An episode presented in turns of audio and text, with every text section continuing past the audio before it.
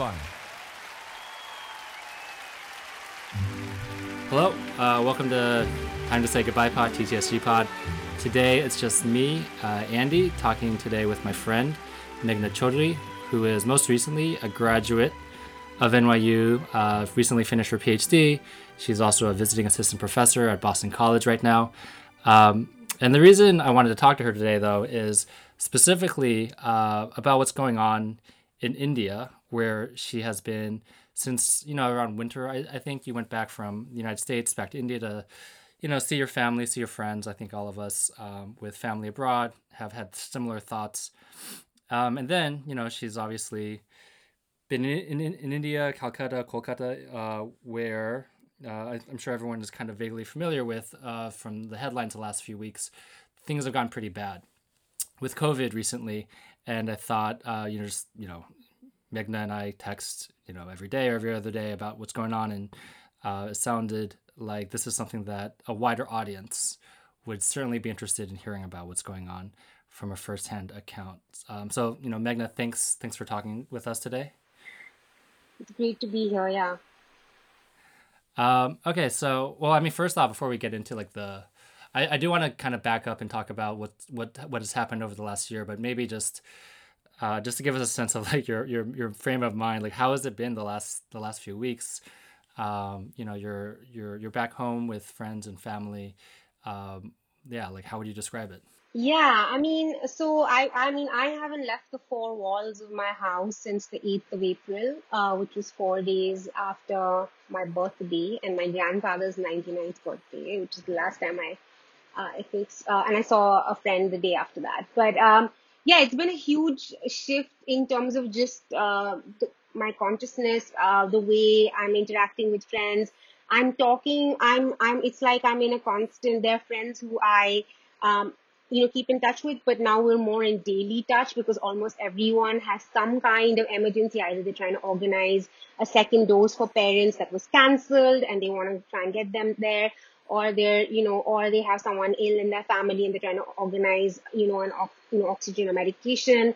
Um, or, you know, just trying to help friends get flights back to India because of a medical emergency. So like doing that kind of logistical work and also my own family um, every single person who lives in this house other than me was infected and, and, and tested positive um, so yeah it's been it's been really hectic on the personal level and then there's been um, but the personal has interacted constantly with just information out there because you don't know how to proceed without constantly kind of like seeing what's happening within your state and at the center because you're trying to track what's happening both with vaccination and with medication yeah. So you're constantly on the news sharing stories with friends. Is that is that life, right?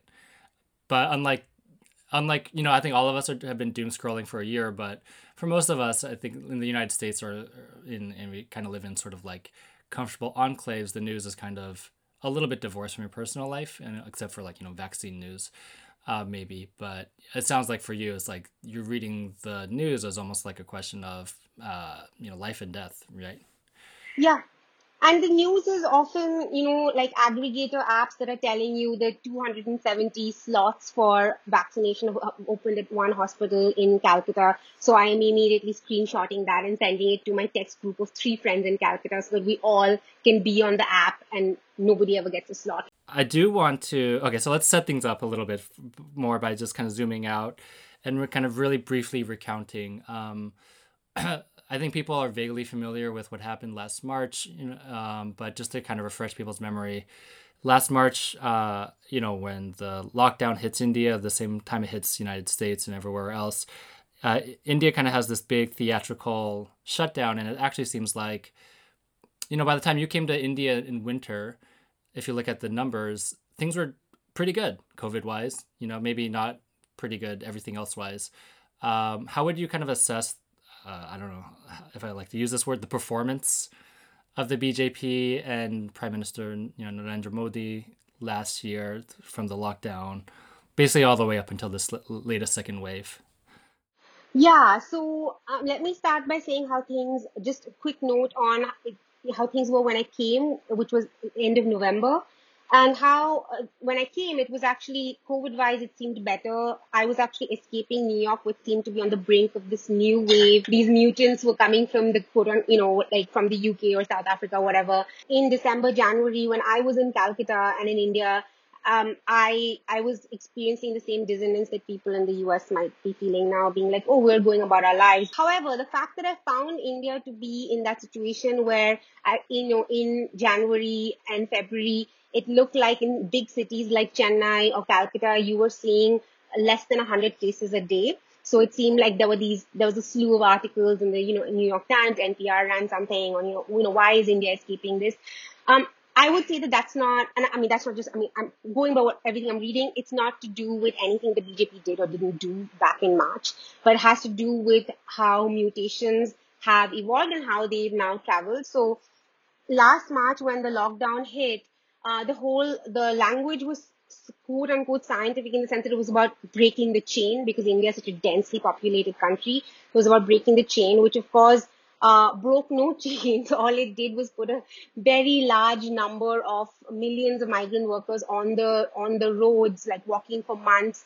Um, you know, uh, no quarantine centers set up outside the villages. When they did reach them, they were you know right there just infecting those people that we they were um, that they were reaching, uh, and uh, and it's just that I think that with the with the virus, it's it's almost like I guess it's, I mean, this is for a scientist to say, but it's almost like that first wave affected affected Indian metropolises in a major way, but not, but in a way where hospitals weren't overwhelmed. They were at capacity, but they weren't overwhelmed. You weren't seeing these queues and lines as you're seeing now. And with rural India, there simply was a media blackout. We weren't seeing that kind of, uh, you know, coverage simply because of the lockdown. Um, we're seeing a bit more now because there isn't a lockdown and there's all this drone photography of, you know, bodies in crematoriums in various parts of rural India or, you know, smaller towns. Um, um, so I, I, I would think, I would say that it's just entirely scientific luck that the country kind of, um, saw an X number of casualties at the time and it had nothing to do with the lockdown per se. Yeah, so I think the um, the the image I think a lot of people have, if they know anything about that period, is this image of the sort of internal migrant workers uh, in India. Like uh, I think the number I saw was like over 120 million migrant workers were stranded, meaning like I guess trains were shut down, right, and and like all modes of transportation were shut down. Uh, you can imagine the sort of like consequences of that sorts of poverty and desperation.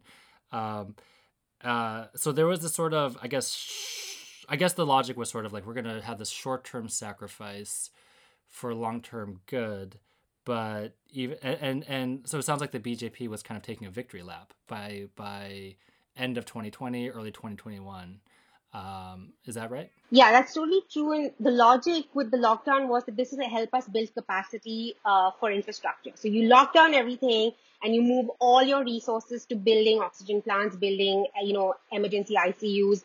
Um, some of which were built a very small capacity, particularly around Delhi. So the defense ministry kind of like did set up a few of these in these big open grounds and so forth, which are now coming up again now because they were dismantled. The government just did take a victory lap. It was this whole like we have conquered. There were all these, you know, speeches uh, at Davos and so forth about, you know, how India has really kind of like done it. All of those were dismantled stupidly. First of all, those resources were concentrated on major metropolises and then they were um, dismantled. Um, the only state where I know specifically of capacity that was actively built uh, were Kerala and uh, Maharashtra both of which are non-BJP states, and uh, and it's uh, it seems like particularly for Maharashtra, there's a reason why they are seeing um, they've seen a drop for the first time. It's the first state to see a drop in the number of cases um, and uh, and casualties uh, since the two three days ago. Yeah, the consequences seem very unevenly distributed. Like there's some states like Madhya Pradesh and up um, uh, Uttar Pradesh, like kind of closer to Delhi, that are I guess I assume are like more BJP stronghold types. Uh, I mean, and can we map this onto like basically wherever the BJP is empowered? That's where, um, maybe not so straightforward, but maybe where the BJP isn't in power, it seems like those are the states that have done well. There was an op-ed or editorial in the Lancet, the sort of scientific medical journal recently, um, about India, and it mentioned I think Kerala and uh, Orissa or Odisha as another state that has done well. So, yeah, I mean, is it is there? I guess is that good evidence that this is not just a natural disaster but a political? I, and I, I mean, I would, I think that it's not so much about whether it's BJP versus, I mean, states. So it's just about whether those states have the capacity. Maharashtra has the capacity to fight the center. They are in a very public fight with the BJP central yeah. government, uh, including, you know, vaccines sort of like being, um, you know, weaned off by the center. And they have the capacity because they are, they have a, they're a more high income state to have done this pushback. Orissa might have fared better, but I'm not sure that it's necessarily because they poured a ton of money into this. Kerala certainly did do so. Um, um, also, the other angle to that this was a political disaster is that um, the UP had local level elections. These are panchayat elections at the village level. These are like big administrative block elections. Uh, Bengal had major uh, the local elections. So did Assam and Kerala and this uh, sort of smaller union territory called Pondicherry. And all of these places saw uh, are are suffering the consequences of the BJP campaigning very aggressively. Tamil Nadu as well, uh, campaigning very aggressively. Um, so there were there were central government ministers flying in, like including Modi, you know, 20 times in the same month of April into Bengal, uh, addressing huge political rallies, and that did. I mean, I'm not saying that the other parties were wiser, but it puts that kind of pressure on you. Also true that the other parties pulled back sooner and said, you know, we're not going to hold any rallies. We're not going to have these anymore. Yeah. So the other thing that's happening is, I mean, from what I've read, uh, there are some people saying that oh, people got too lax. Maybe the relief bill wasn't big enough, and so on and so forth. It does seem like the second wave is really coinciding with, uh, in addition to like overconfidence and taking a victory lap by by the, I don't know, the BJP or central government or politicians. It's also um, po- political season in spring um, in India across for, for, for many different states. And there was there were a lot of experts basically saying like a second wave might be coming. We should cancel these political rallies. And um, was the BJP like kind of the only party that really stridently just still kept you know organizing these campaigns, these rallies where people were just like, you know, you know, mushed together and, and spreading COVID, or or yeah, I mean, is the BJP kind of singular in doing that, or were all the parties doing that? So I'll speak about that specifically through uh, the Kumbh Mela, which is this huge gathering of Hindus, which it was like more, you know, millions of Hindu pilgrims traveling to uh, Allahabad. And um, so, for example, you know, it was just this kind of sting up, kind of uh, it was this kind of scoop operation that kind of like revealed how I mean we all knew it, but it's now confirmed that the Uttarakhand chief minister, who was a who was a BJP appointee, was actually pushing back against the central government, saying that you know let's just allow this huge gathering, and you know this, and he wanted to kind of have like greater curtailment of this. And he was sacked. I mean, he, he resigned. And at the time, everybody, no, the news media doesn't really report anything uh, other than how the government releases its press. So press release from the government is the news. But anyone who reads that knew that this resignation had to do with, you know, an internal sort of dispute on this. But the BJP pretty much sacked its own appointed political, uh, you know, chief minister of Uttarakhand because they didn't like the pushback against this huge gathering of Hindus. Um, they used the logic of you know, you shouldn't have mass gatherings to push back against farmers' protests in December and early Jan. But they were very happy to have people gather in very large groups for these elections. And election season really was, you know, end March, early April. By this time, you know, it was really this kind of global victory lap that was uh, happening that, you know, India's really escaped. Again, uh, and it's true that uh, you know, let me just also address the fact, you know, that people had become complacent. It's true they had amongst other things because there was no messaging around this. So it, the government was approached by a large advisory council of scientists who said that, you know, we're, this second wave has come. We found the mutant strain in October. This is, this is in January, February that they wrote and said, you know, but it seems like the main COVID, uh, kind of like committee that was task force that was set up that in any case wasn't really doing much, didn't even meet in February or March. And, um, and so, it's uh, it's it's just that there was no info. I mean, people were complacent because there was no government messaging on you should be continue to be, and in in, in its own behavior was that of open everything up. You know, just there there was really kind of like indoor dining, trains, everything like. Yeah. So yeah. So several pieces were taught. Several articles were, were you know that we were sharing with each other mentioned that this sort of anti mass gathering policy was very selectively deployed. Right. It was used against the opponents of the BJP. For instance massive protests against these sort of very neoliberal agriculture bills over winter, which we could talk about um, maybe later on. Those were historic, and we you know we haven't really talked about them on the show. Um, they were encouraging gatherings for you mentioned Kumbh Mela or like pro. I don't know. It's, it's a Hindu. It's a Hindu. Um, event that I assume like most mostly are BJP supporters or kind of are is that is that I don't know if that's fair but they were and but so they would say they would allow that event to happen but they would chastise uh, mass gatherings for like Muslim related events, right? And it's because you know that they would be seen as like the opponents of the BJP. Um, so it's very selective in anti-science, I guess, is the sort of takeaway. Yeah, for sure. Yeah. And then you know, th- I think now the everyone is kind of harping on it was around March and April with these large political rallies that you had quotes like um, the end game for COVID has happened. That's in March, right? And in April, there's famously a quote from Modi where he attends a rally, I forget somewhere, and he said, "I've never seen so many people at this at, at a rally before, but that's like a good thing, right? That he's like, oh, this is the greatest rally of all time or something." Um, okay, so I mean, are we to say that like, that is the main factor behind this this latest wave um, that's happening? Or is it just that's just kind of the symbolic? Yeah, that it's that it is a failure of governance. Yes, this is this is the main. it's a failure of governance in terms of messaging in terms of building infrastructure in terms of uh, precautions in terms of taking scientific advice which it didn't um, and in terms of responding now i mean modi and uh, our man uh, you know his uh, right hand man amit shah are like they have not addressed the nation Modi loves addressing the nation, but you know they're in hiding. They haven't they haven't said anything, and they're doing nothing. Well, so they haven't. When's the last time they appeared in public? Like for weeks? Um, the election, um, end of April. Wow, wow, that's shocking. Um, yeah. So the current situation is, you know, I mean, all the numbers are almost sort of kind of insane now, so it's so abstract. But I think one takeaway is there was a recent report that suggests that officially there are two hundred thousand plus official deaths, and one estimate out there is that that might be one fifth of the actual number that it might be up over a million already and potentially three to four million by the end of summer. Um, and I'll put you know links to all that stuff in the show notes. Um, and you know, there's all the sort of spectacular images that I'm sure people have seen, sort of mass cremations, overworked crematoriums, perhaps you know bodies even found just like floating down the Yamuna River, right? Um, yeah, so it's a lot to take in.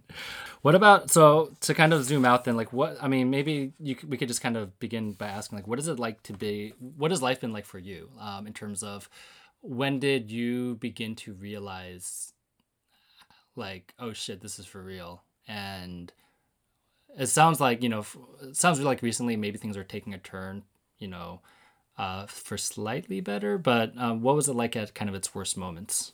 Um, I think we're still very much in the worst moment. Uh, I'll say that, um, so I have a close friend who is based in Bombay and I have friends who have work that requires them to fly in and out of Bombay. So I kind of had that sort of, uh, awareness of Bombay's, uh, partial lockdowns, Bombay's, uh, you know, and Maharashtra, Mumbai basically, Mumbai and Maharashtra's kind of rising cases, uh, in, you know, places like Amravati, which are other non-Mumbai cities in Maharashtra in uh, in I would say middle March, mid March. I was aware of that, um, and you know, uh, but the conversation was very much like it's because Bombay is Mumbai is this crazy, you know, like metropolis, and it has these local trains, and the local trains have opened, and and you know, there's no way the government can have a full lockdown there because you know people just won't survive.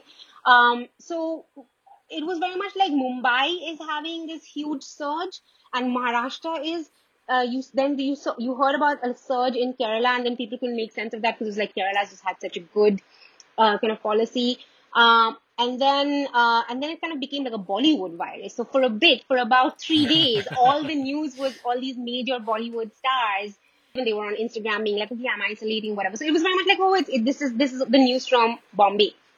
And, you know, I had a friend's brother who's based out of Bombay. I, you know, I ha- I ha- I was privy to a conversation between her and her parents sort of discussing like should we get him out of there and you know get him to come to Calcutta. So that happened.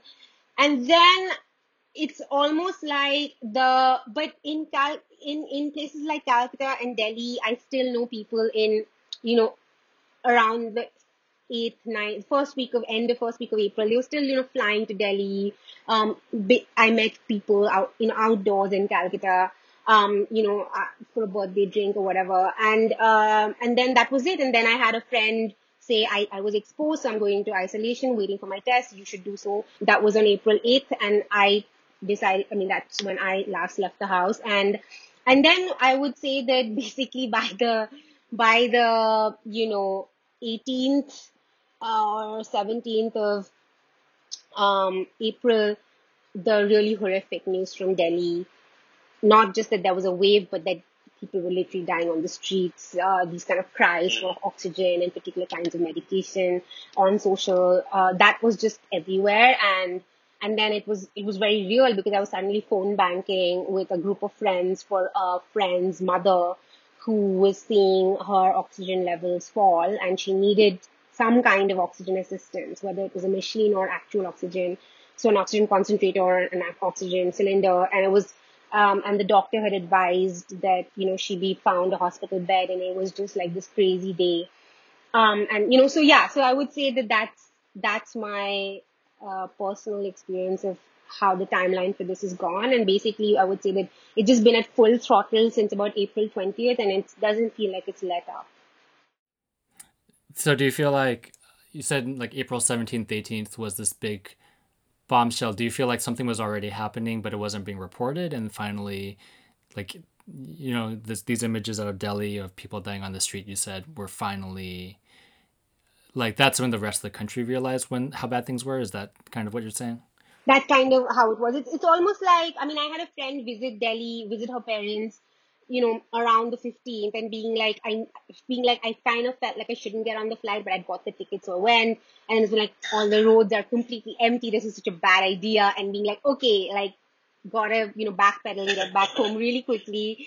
And then within a couple of days it's just all over so i mean you know you it, it's no longer just word of mouth. It's like on the news that people are just dying in droves. How how about like um just like every day like the the setup every day? Like are people how how frequently do you see people wearing masks? You you mentioned transportation. Is transportation still like running like normal like nothing is wrong? Um and is it you know you said your friend was exposed how available is testing and all that stuff? I would say that, you know, what it is is that um, people wear a cloth mask. It's not like everyone has an N95. I'm double masked at home when I'm around anyone. I sleep with a mask on now, you know, in a different room with the, with the do- window open or whatever. But, uh, but uh, I would say that it's not, I mean, I think everyone now is scared and is wearing a mask, but it's also true that there are just so many people whose livelihoods really depend on just being out outside all yeah. day. They can't possibly wear a mask every minute of the day in that way. Um, in terms of testing capacity, it was clearly under pressure when I needed to get my family and people who work in our house uh, tested um, because um, Maladi, who's uh, in her 60s and had been vaccinated, already had a viral, and I was like, it sounds like we should get her tested. And I thought, let me just get everyone tested because we're going to it took it it took several phone calls um because I'd been tested before. When I flew here I'd been tested. So I had that number and took several phone calls and they were just like sorry we can't come here. This is for home testing. And then um and then the results took for four days to come. So instead of the two days that it does. And it's also true that a lot of people have had I mean the thing is that hospitals weren't letting in people without a negative test in hand. But because the negative the tests were taking so long for example, the state government of West Bengal, uh, which is now which is a non-BJP government that's just been elected and with a huge majority, has actually just passed this um, new mandate, uh, new sort of regulation day before yesterday, saying that hospitals need to take in anyone who comes in with symptoms, with even if they don't have a negative test in hand, um, because negative tests are so. I mean, tests are just so hard to come by. Uh, so the and the main issue is like okay, COVID it spreads, it can be fatal, but for a lot of people, if you have like proper treatment and a ventilator and a hospital bed early on, um, you know, like mortality rates can be controlled um, or minimized. Um, is the main the thing that's going on right now in a lot of parts of India is that there just is are no facilities. Is that the case? And is it just like a free for all at this point? Like you just got to like know somebody who knows somebody who knows somebody. It is a free for all, except the most highly connected people, like literally, like me, you know, generals in the army, like the most celebrated journalists. Um, these are people who are not getting uh, beds for their, you know, families that we know of, um, not finding spots at crematoriums to cremate their family um, members who passed away. So it is a free for all, but it's also like you're not, uh, you're not, uh, access isn't even those markers of privilege aren't working anymore i mean i guess this is what we talked about in the united states uh, you saw you called it breaking the chain in the us we called it flattening the curve which is a different concept right but it's it's a sense that um, you know in the united states it's okay if everyone you know, if almost everyone gets COVID as long as they don't get it at the same time and you don't crash the system, as it were. It seems like in India, the system was crashed. Yeah, so there are two things I'll say about this. One has to do with the disease in particular, and the other has to do with the organization of the treatment. So one is that um, with the second wave, because it's the mutant and there are like a couple of there two there's like a double indian mutant and there's a new new one mutation and there's another one that's called the andhra pradesh mutation that just came out which is supposed to be even more um, basically both these mutations are far more contagious and fast traveling they also act the the kind of like you know, we, you know, the kind of like time span for how COVID develops to, you know, you have five or six days of fever. If you're not going to be someone who has developed major symptoms, then you just kind of like peters off. If you are, then you, then in six days time, you kind of like, re- instead it's happening in a much more compressed time span. So it's taking people and doctors time to realize, took them time to realize that it, everything's compressed. Um, secondly, uh, it also seems like that transition from, oh, you just need hydration and paracetamol to, oh, you need steroids and oxygen, uh, is happening much quicker and in a way where once it happens, uh, you know, if your oxygenation level falls from 90 uh, to 30 in the span of 12 hours between night and morning, then there's very little anyone can do to save you once you're at a 30% oxygenation of your lungs. So I know of, you know, it's this, this is just the case. You know, even if you organize an oxygen cylinder or something by, you know, in the next six hours, it would be an amazing turnaround time for that. That person is not going to survive.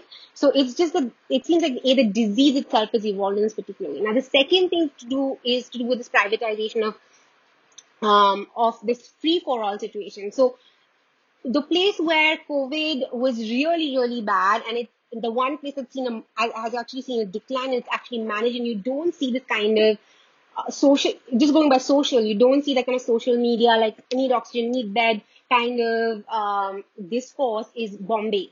And that's because bombay has actually uh, the mumbai the mumbai uh, government has removed the distinction between private and public hospitals. It has a centralized covid war room that is designated by neighborhood districts. So these kind of like individual municipality governing groups that organize their own war rooms and then they just allocate beds in private hospitals and public hospitals to pe- people based on like, okay, this hospital has a, you know, a ventilator. So this patient goes there.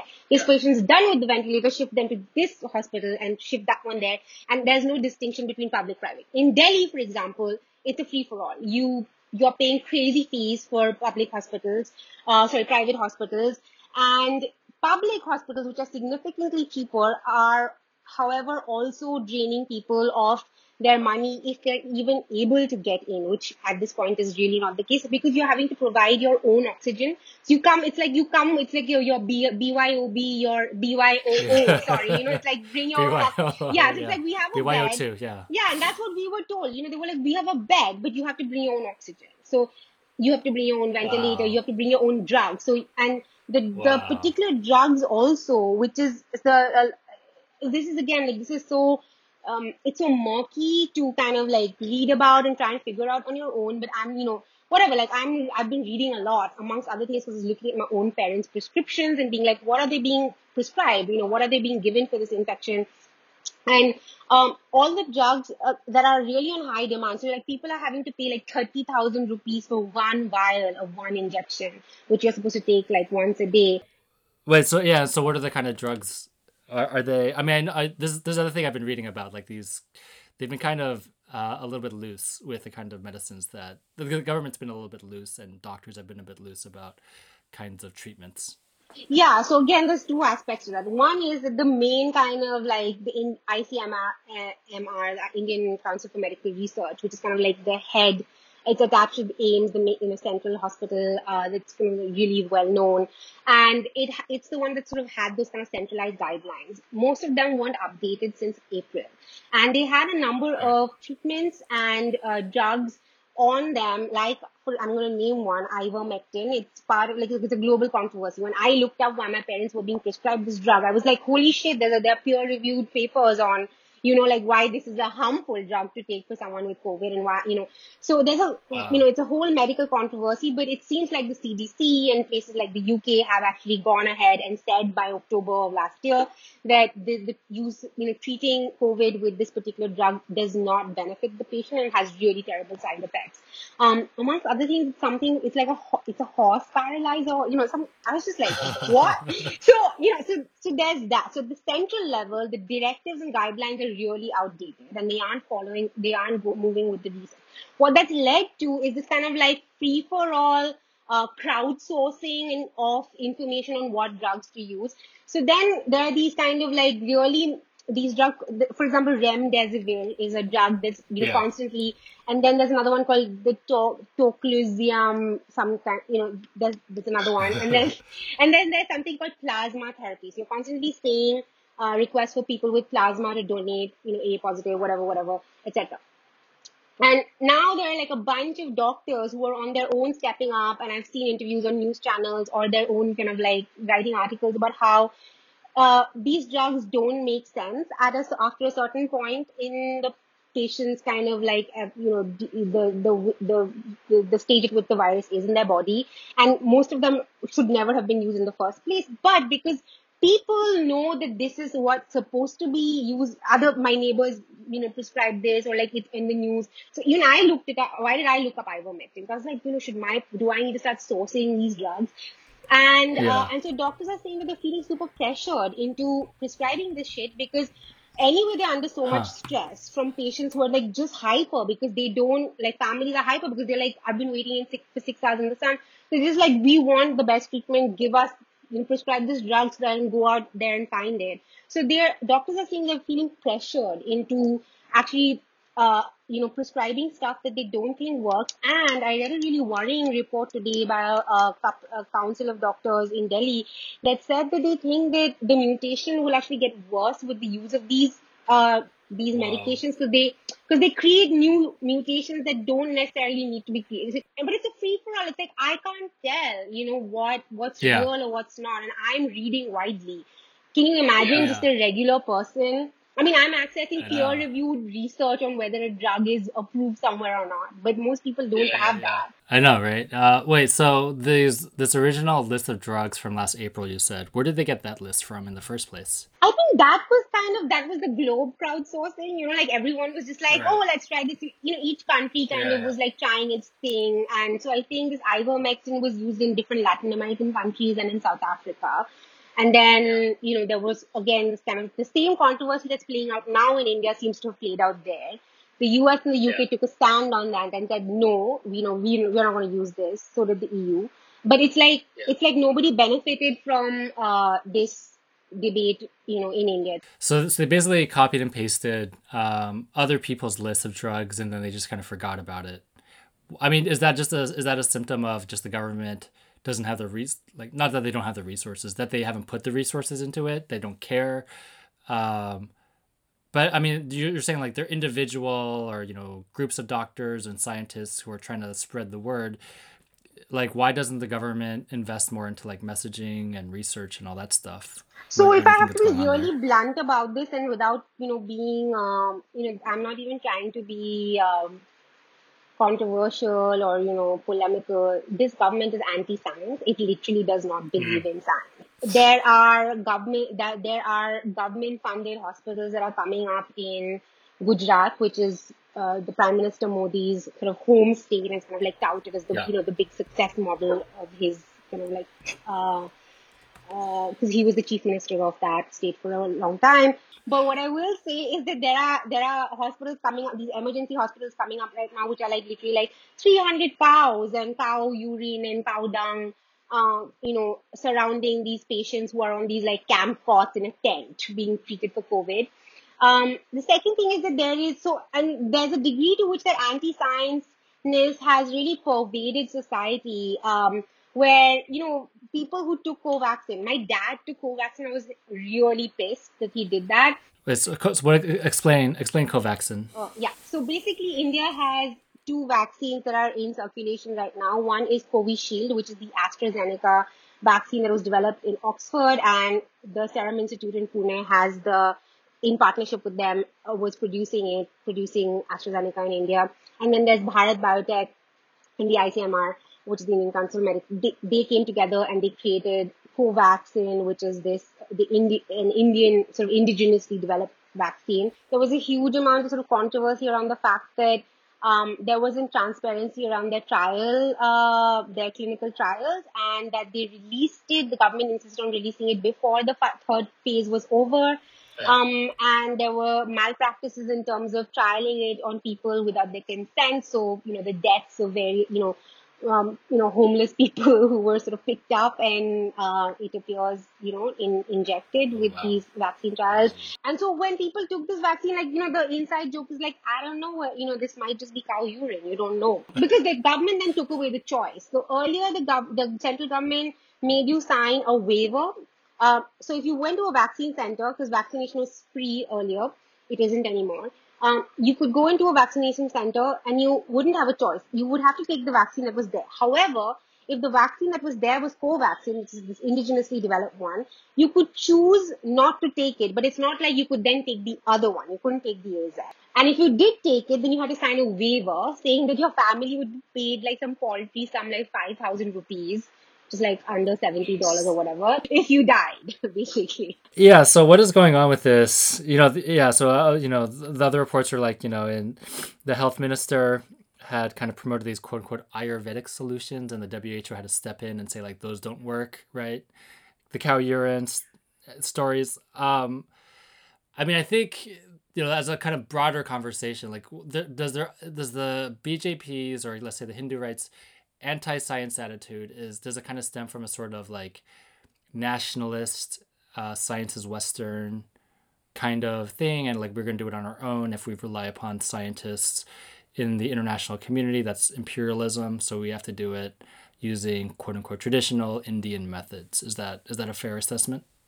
Uh, yeah, except that the critique of imperialism or Western, you know, supremacy is very, very diluted and um, kind of um, non-existent and only comes out of this kind of ethno-religious supremacy, so like Hindu supremacist ideology. So that's so their desire is that India should be a, a, Hindu supremacist nation and go back to this golden age that is completely concocted of its traditional Hindu past.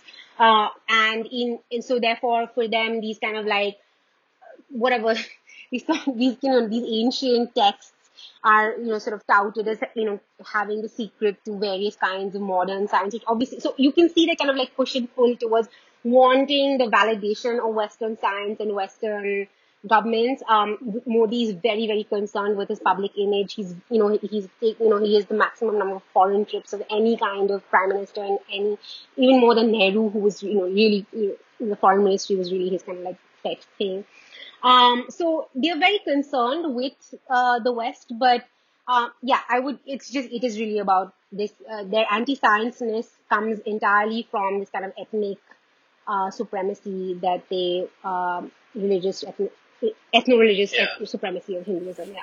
Yeah, and I think that's. I mean, that's you know for those for listeners who might not um, be super familiar with what's going on, that might be like an entry point to kind of understanding why this is um, I don't know, concerning, interesting, important in the sense that I think what's happened in India the last 20 years is not identical to, but there are parallels with a lot of sort of rightward ethno nationalist turns in places like you know, Turkey and China and obviously Trump in the US, right?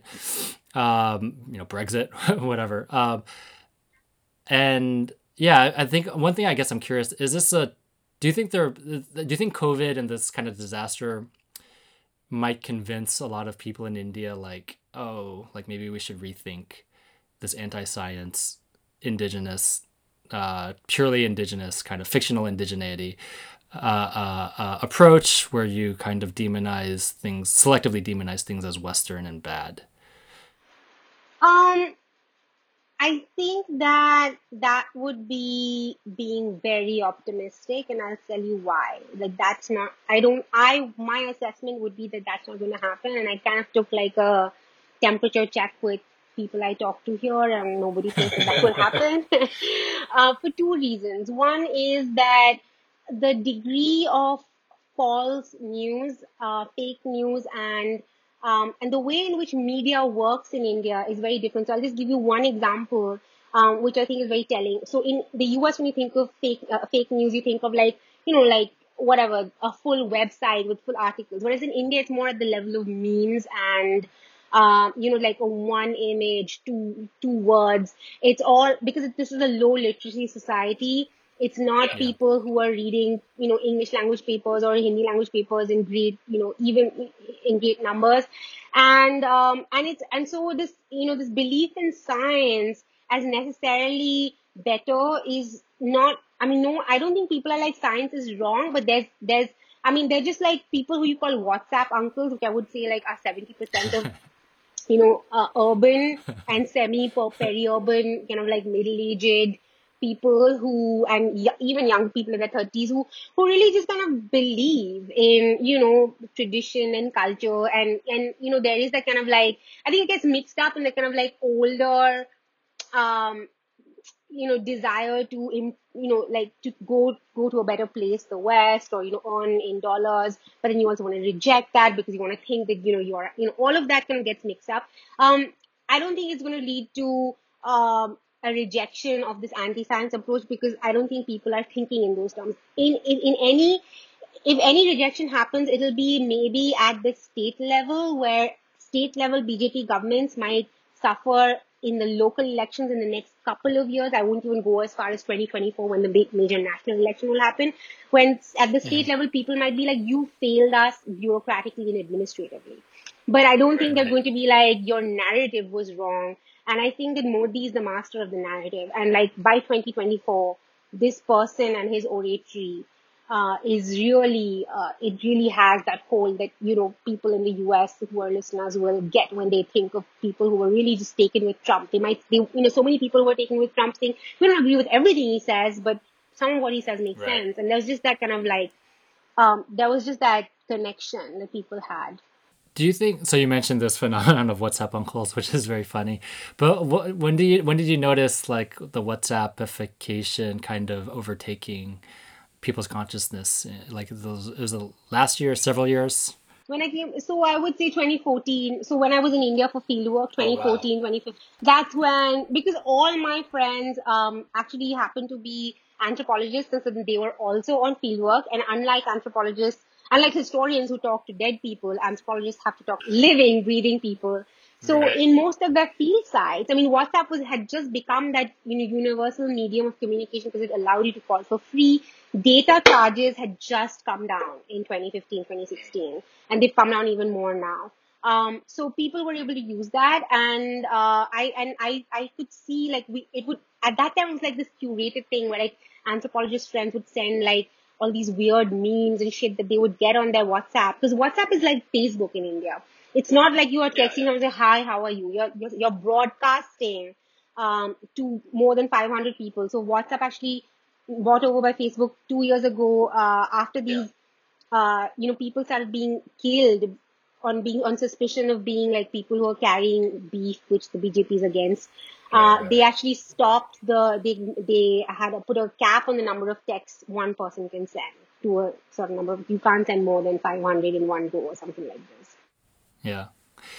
Uh, I, want to go back to COVID in a second, but just to kind of follow this line, I feel like to put a cap on this conversation, do you feel like this, like the social base, this kind of, like, the, like, wh- how can we explain this sort of the appeal, the plausibility of this sort of anti-science nationalist attitude? Do you feel like the BJP and Modi and the sort of like ethno-nationalist message is somehow resonating with people either wanting to blame, I don't know, the West or blame the Congress party, like the, the sort of moderate party that was in power before, blame them for all the ills that India is going through? Or do they feel like the BJP is actually producing hope that they can believe in. And you know there's this i mean because to kind of make this more relatable to like well how did trump appeal to to to, to sort of like downwardly mobile people in the us right?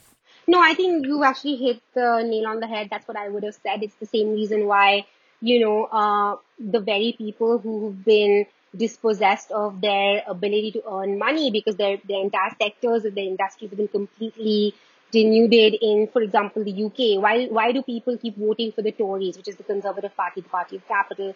Um, you know, why did certain kinds of uh, demographics in states vote for Trump? Um, it's that I think the UK example makes even more sense because it's just it's it's a less disaggregated kind of uh, analytical yeah. field, and it really is like so class specific. It's it's almost like this. Um, um, I can't really bring this up, but like, yeah, this, um, I, uh, I was going to say Carolyn Steedman, who's a his cultural historian from the, you know, uh, from, you know, trained by Stuart Hall and so on. She, uh, she wrote about her mother, who was a working class woman who consistently voted conservative. And it was like she was trying to figure out those politics of class when Steedman was writing. And, you know, why did my mother keep voting for the very people who were kind of like, and it was this, and she yeah. calls it the politics of envy. And I think that there's a, there's definitely something to say for that in this India case in terms of the broader regional disparities of like India versus West. But also within class, I think that in us, in both in the UK, US, Brexit, whatever these instances, and in India, the complete breakdown of in India already very lacking in medical infrastructure. I learned a shocking statistic today. We we are one of the lowest investors in medical infrastructure. Two percent uh, of the budget goes in that. Um, so it's shocking. So it's already a, a place where you do not expect the government to work in any kind of centralized infrastructure and agencies to work for you. So what you work, what you vote on is based on this kind of like, I don't want to, yeah, this kind of like neoliberal mobilization of the self kind of, you know, actualizing almost just through the thought and the oratory because it's not like people are necessarily doing doing are have the opportunities to do much. It's not like it's a 1950 story yeah. of like you know join the army, get a degree, build a house, you know your kids go to college or whatever. Like that's not what's happening. So, so you think they're kind of tapping into the sense of immobility that people feel, and this is their only sense of like being able to live is to vote for the BJP and all the hope they represent. I think this is significant to say because I think that you can't talk. I don't want to have made a comment about mass psychology without addressing the fact that uh, the media is entirely um, a government mouthpiece. Uh, certainly, all the Hindi and uh, regional language media, except in states and regions which are specifically, so for example, the South dynamic is different because there's a whole anti-North kind of you know stuff. Yeah, but yeah uh, but it is it is the fact that you do not there is no news in this country anymore, and I can say this now much more than I would what I would have said in November because I'm just at home. So my grandfather and my dad have the news on in Bangla and yeah. Hindi and English. So I'm get I'm seeing it all, and it is um it's it's it's really something. You know, you mentioned you know before we started that you wanted to kind of address this myth of India as pharmacy to the world. It sounds like you're kind of going in that direction. Do you want to kind of expand upon your point? Like, why is it a myth that India is this? Because I think one thing we've learned about the vaccine, or there's a lot of conflicting information, but I feel like I read at some point, like, oh, so many vaccines and drugs are made in India, and that's why it would be really easy to ramp up all this production of vaccines or treatments and so on. But you're saying that's a myth. I mean, so again, I read up on this, and when this was happening, so maybe you you know people will remember that about ten days ago there was this whole kind of like your you know TTSG did it as well. You all talked about Bill Gates's kind of uh, you know little spiel being like there's no point in waiving intellectual property rights because the know-how will not be replicated, corrupt practices will whatever. Um, I and and and the opposite, and so this this kind of this fight for the waiver of IP rights um, I mm-hmm. think is important in general, and obviously they should be waived. But I think that uh, from the outside perspective, it kind of felt like, oh, now this is a big, this is a big win. It is a big symbolic win. It's not a big real life win. A, because the yeah. capacity to ramp up production of mRNA vaccines is not going to happen anytime soon. Certainly not before a third wave that is supposed to come by October, September. Uh, which is why the World Cup, the Cricket World Cup that's supposed to be happening here is being moved probably out of India. Uh, that's, that's not going to happen. Uh, the second thing is that, um, um, from what I've read, there seems to be um, confusion amongst people who study uh, pharmaceutical supply chains in India and the world. Yeah, India is, including Serum Institute, is the largest vaccine producer in the world, but it seems that they have not. Basically, the reason Pfizer or Moderna or Johnson Johnson were able to sort of like really ramp up their uh, production really quickly was because they were going off of government backed research that had been conducted throughout the 90s and 2000s. That's not something that India had done. And this, they already faced this weakness in 2006 with one of the previous SARS uh, viruses, when the hmm. World Health Organization seems to have made a note of and reported that India's ability to produce specifically influenza vaccines was markedly lower than its stated capacity. So even in that sense, it seems really odd that the WHO relied on the Serum Institute's production abilities for the COVID vaccine specifically, which it did because uh, the Serum Institute had an agreement with AstraZeneca that it would produce a billion doses in return for them getting the IP waived for them to produce it. Um, and um, and one other thing I want to say about the international, uh, you know, IP uh, stuff is that you know India's indigenous um, uh, the developed vaccine, Covaxin, regardless of the fact that you know people thought it was, I mean, you know whatever the worries about it. It seems that it's protected people against the second wave. It's supposed to be have been pretty hmm. effective against this mutant mutation in particular. It's not like India made any moves to share uh, that uh, technology hmm. uh, with anybody else who needed it. It's not like India was like, oh yeah, like you, you know, Pfizer, Moderna, you wave yours and we'll wave ours. No, it was so that that too. This IP stuff also and this kind of like fight over like the US is, you know, withholding raw materials for AZ. Um, that was very much a BJP managed media spectacle. Um, there were mm. scenes of truth to it. Yes, the US was, you know, hoarding vaccines. Yes, it did have an embargo on certain raw materials. But what the impact would be on their release to India is not necessarily what was implied uh, in that particular media spectacle. Yeah, so so uh, yeah, that was like two weeks ago. The news was the Biden administration was giving quote unquote raw materials to I guess the Serum Institute that makes the AstraZeneca vaccine. And you're saying that's a drop in the bucket that might make some difference, but not it's not going to be a panacea, right? Oh yeah, certainly not. And it's not going to make a difference by the third wave. It's not going to do. And what's required is like the only thing that will save things as they are right now is a huge ramping up of vaccination, which is not happening because the center hasn't, the state, the BJP, the national government needs to have made a task force and it needs to have followed the logic that every other country that's, you know, done it efficiently or inefficiently has, which is that you centralize uh, procurement of vaccines from elsewhere and you decentralize distribution so that the different states can then administer it without it being bogged down by central control. But the Indian government has made no attempt ever to procure vaccines from anyone else. And instead it made a huge big deal about these, you know, small number of vaccines that it gave to other countries as part of this kind of international agreement it had signed that it would, you know, provide. So it's made, uh, it's made no efforts to, and it's also uh, sort of like really been slow with subsidies to Serum Institute and Bharat Biotech to help them. It's not like they've amped up that production.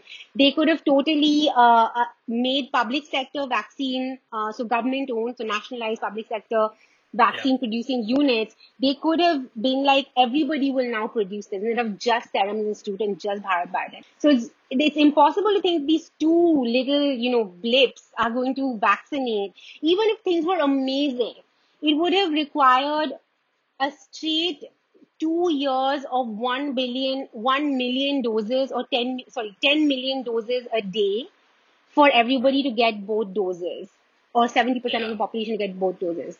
India was already, like India's numbers are just stupid. You know what I mean? Like it's like, What do you do? You know, I, it's just it's just like seventy percent of one you know one point three billion need to be vaccinated with two doses.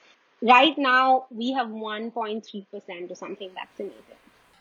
Yeah, so I guess the the sort of grim takeaway is, you know, even though there was this good news that the TRIPS that the United States is now supporting a waiver on TRIPS, the international intellectual property um, agreement with the WTO. Well, two things. Like I looked into this also. One thing is just because the United States says they're into it does not mean the rest of the WTO is.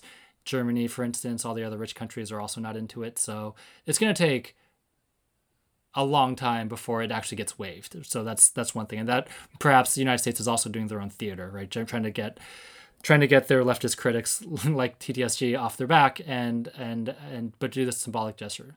But even if you're saying that even if like let's say tomorrow all the rich countries agree to this waiver, uh, it's not going to hit. It's not going to stop the next wave, much less this wave. Um, in India, and that's as we just kind of you know uh, reference. Some experts think that's that's several millions of people right alone um, that that there's very little they can do um, to protect with vaccines. The only real protection would be good old fashioned government political like administration and responsibility and, and and so on and so forth right? So there's no easy solution the government so basically the the bjp uh, and the central government has just inaugurated this crazy um, you know, just straight up fascist project. It's just, it's so classic of that model. You know, you want to remake your public spaces, you want to redo your calendar, you know, all of this stuff. They're remaking parliament, remaking the, you know, the prime minister's house. Right. And they, and it's a, and the amount that this project costs, 220, 22.1 crore is the amount it would cost to procure vaccines from enough to, you know, vaccine from outside and, and just do it. Uh, so so even though, for example, Sputnik 5 was, um, was, uh, sort of, you know, given the go ahead on 1st May in India, no one knows what's happening with that. It's not like there's any rollout happening or whatever. So the, the vaccine is here, but it's, or Johnson & Johnson, that's also going to be part of the play in India. It's going to be Johnson & Johnson, Sputnik, COVID, uh, COVID, Shield, and Covaxin. But there's no plan. The government is making no, so instead it's just, it's literally in the middle of, you know, ambulances are being rerouted in central Delhi because like the roads outside the prime minister's house have literally been dug up day before yesterday because he has to begin this, you know, remake central Delhi for the world uh, project now in the middle of this while he's not addressing. Yeah. yeah. So um, it's uh, so yeah, and and the other thing is that they needed to have made. They've also opened up vaccination to privatization. So instead of it being a uniform price, it's now going to be. It's now you know private players. Why do, why do they do that? It makes absolutely no sense. It's completely haphazard. It makes no sense. And it's led to a situation where, I mean, just today in Karnataka, which is one of the major sort of southern states, it's also the home of the sort of Silicon Valley of India, Bangalore. There was a, you know, a Supreme Court proceeding where uh, it's been now ruled that vaccination for 18 plus and above, universal vaccination, will have to stop in Karnataka. Not that it had really begun, but in the midst of this crisis, the like the BJP suddenly declared that the central government declared that vaccination would be universal in the middle of this vaccine shortage. So they've now just done a ruling saying that you know that might be the case, but we can't vaccinate people 18 plus because then 45 plus and 60 plus who haven't got their second doses will not get the second doses. Yeah. So the Chief Justice of India was like, this is going to be a wastage of national resources. So we're ruling that you have to stop vaccinating, in theory, people who are above 18 and just vaccinate yeah. people who are above 45. So it's, it's basically a headless limb, like it's like the arm and the leg and the head don't know what they're doing. They're completely uncoordinated yeah. and there's no effort to coordinate anything. Do you, I mean, and do you think the BJP is doing stuff like that basically to win the PR battle? Like, oh, we're, we're going to make it universal so people uh, somehow think that things are going okay? So I'll say this in very like bland terms. I don't think the BJP is thinking necessarily because they, they're, they're just a bunch of idiots.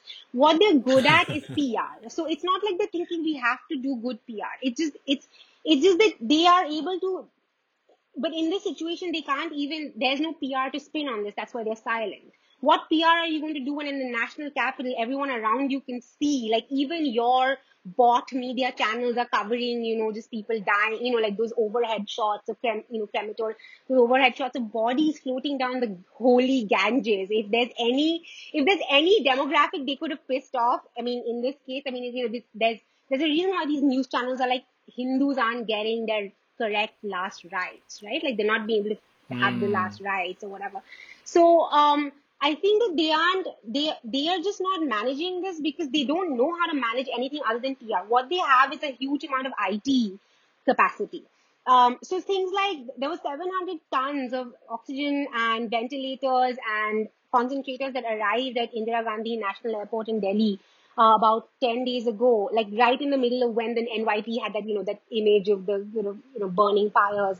And for seven days, there was just no ability to get that stuff out of the airport because the central government wow. had just not organized which authority, who had the authority to sign off on releasing these. So people were literally dying of lack of oxygen and ventilators a few kilometers or a few miles from where, uh, you know, those were, you know, so, so it's, it's just inefficiency. It's, it's as with all, I'm getting angry now, I'm sorry, but it's, it's with all fascist regimes.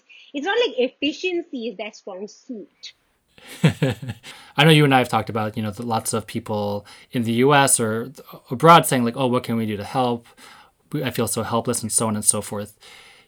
Do you think there's anything to do, or is it really just up to like the domestic government to to to because we're talking about how vaccines are not going to come anytime soon. Um, is it really a situation where we just have to like realize like this is this is like an uh, this is like a you know a global problem, but in many ways has requires local solutions, um, or local solutions can't just be local governance can't be ignored. Like like you can, there's only so much the rest of us can can expect the rest of the world to do. Yeah, I mean, I think that that's the thing, right? Like the world, ha- I mean, eh, the world is better off if everyone has equitable access to vaccination. But what can they do if the local government in India is not procuring the vaccines for that vaccination. I mean, it's not, I mean, it's crazy that a country as large as India and one that, you know, this whole, um, you know, performance of being a you know, superpower to rival China. I mean, complete hogwash, of course. I mean, they're, they're, they're having to, imp- they're having to get oxygen as aid. This is not like some big superpower. This is, this is a nothing. This is a gigantic country with zero capacity at this point. And, uh, and and the thing is that um, yes, I think that people who are feeling helpless, both in terms of solidarity, you know, so many sort of diasporic or you know communities with you know sort of uh, relations to India in particular. I don't think people can help with vaccination. What they can help with, if they really want to, is with uh, giving uh, like figuring out a list of organizations, and there are a few that are really sort of centralizing this in terms of um, food and uh, so food security for just a very large number of people who are now either children, the huge number of orphans, um, just uh, families that are lo- that have lost breadwinners and you know or they're left or they or they're just like unable to work. And of course also there are these partial lockdowns. There is a there's already been a huge reduction in the employment rate in the last four years. Yeah no that's really sobering to think about that. There is no magical magical bullet, magical medical bullet. I don't know what the metaphor is. There's no like vaccine or treatment that'll save. It's more just like people have to hunker down, survive, be safe, and in the meantime, they just need food and basic resources, right? Yeah, and and I just really feel fear for everyone, and not just. I mean, I think this is the thing. It really does, you know, sort of cut across class in this case.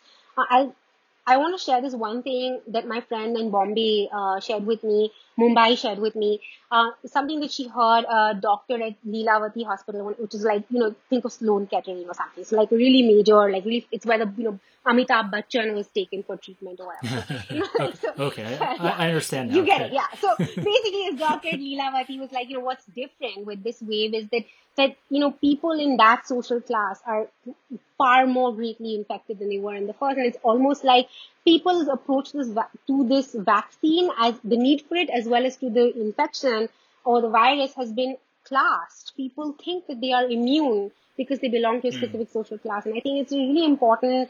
Um, uh, I, I, I'm, I think that the number of deaths in the first wave were pretty high too, and they were definitely suppressed in the way that you were saying that you know there's a, but that's also because perhaps the major metro met, metros were not hit, met, metropolitan cities were not hit in the way they are now, and um, mm. and so I'm just really scared because I'm scared for my for my parents.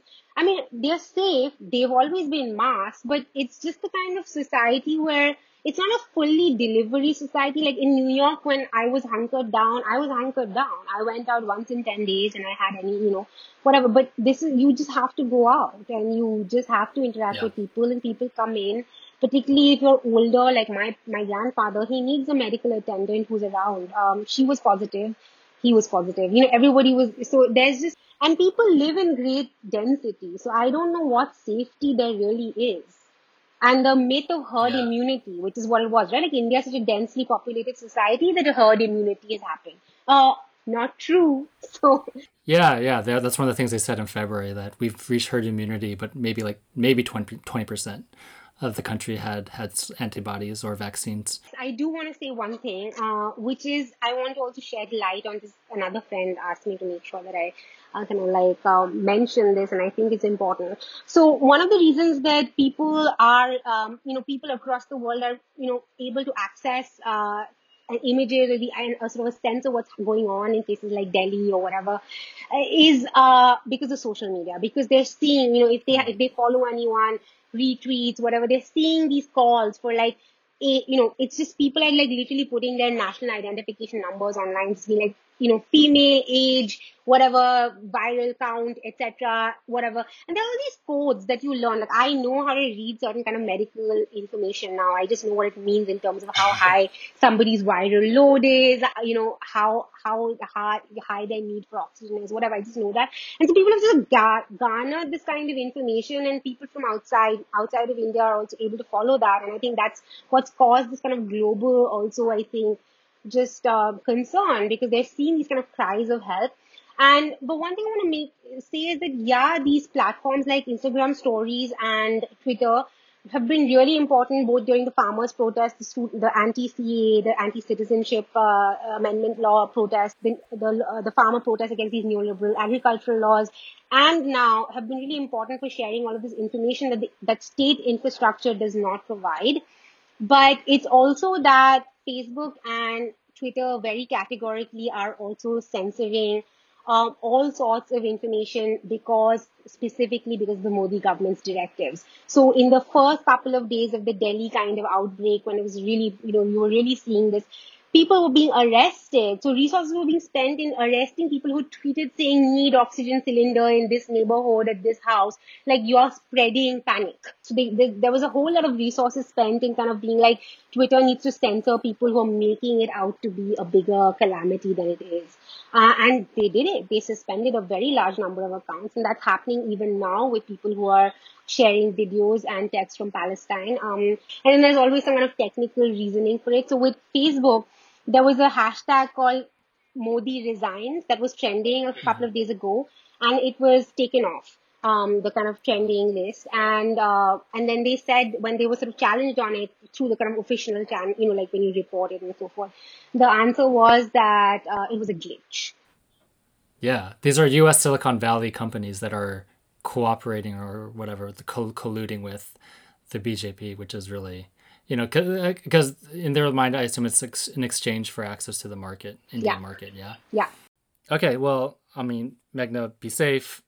On behalf of my co-hosts and listeners, you know, our heart goes out to, you know, you and you and everyone over there, and um, you know, hopefully, hopefully the worst will be over soon. But in the meantime, you know, thanks thanks for talking to us. I'm sure a lot of people will appreciate this. Sure, great. I'm glad I got to rant in public for a bit. Time to say goodbye.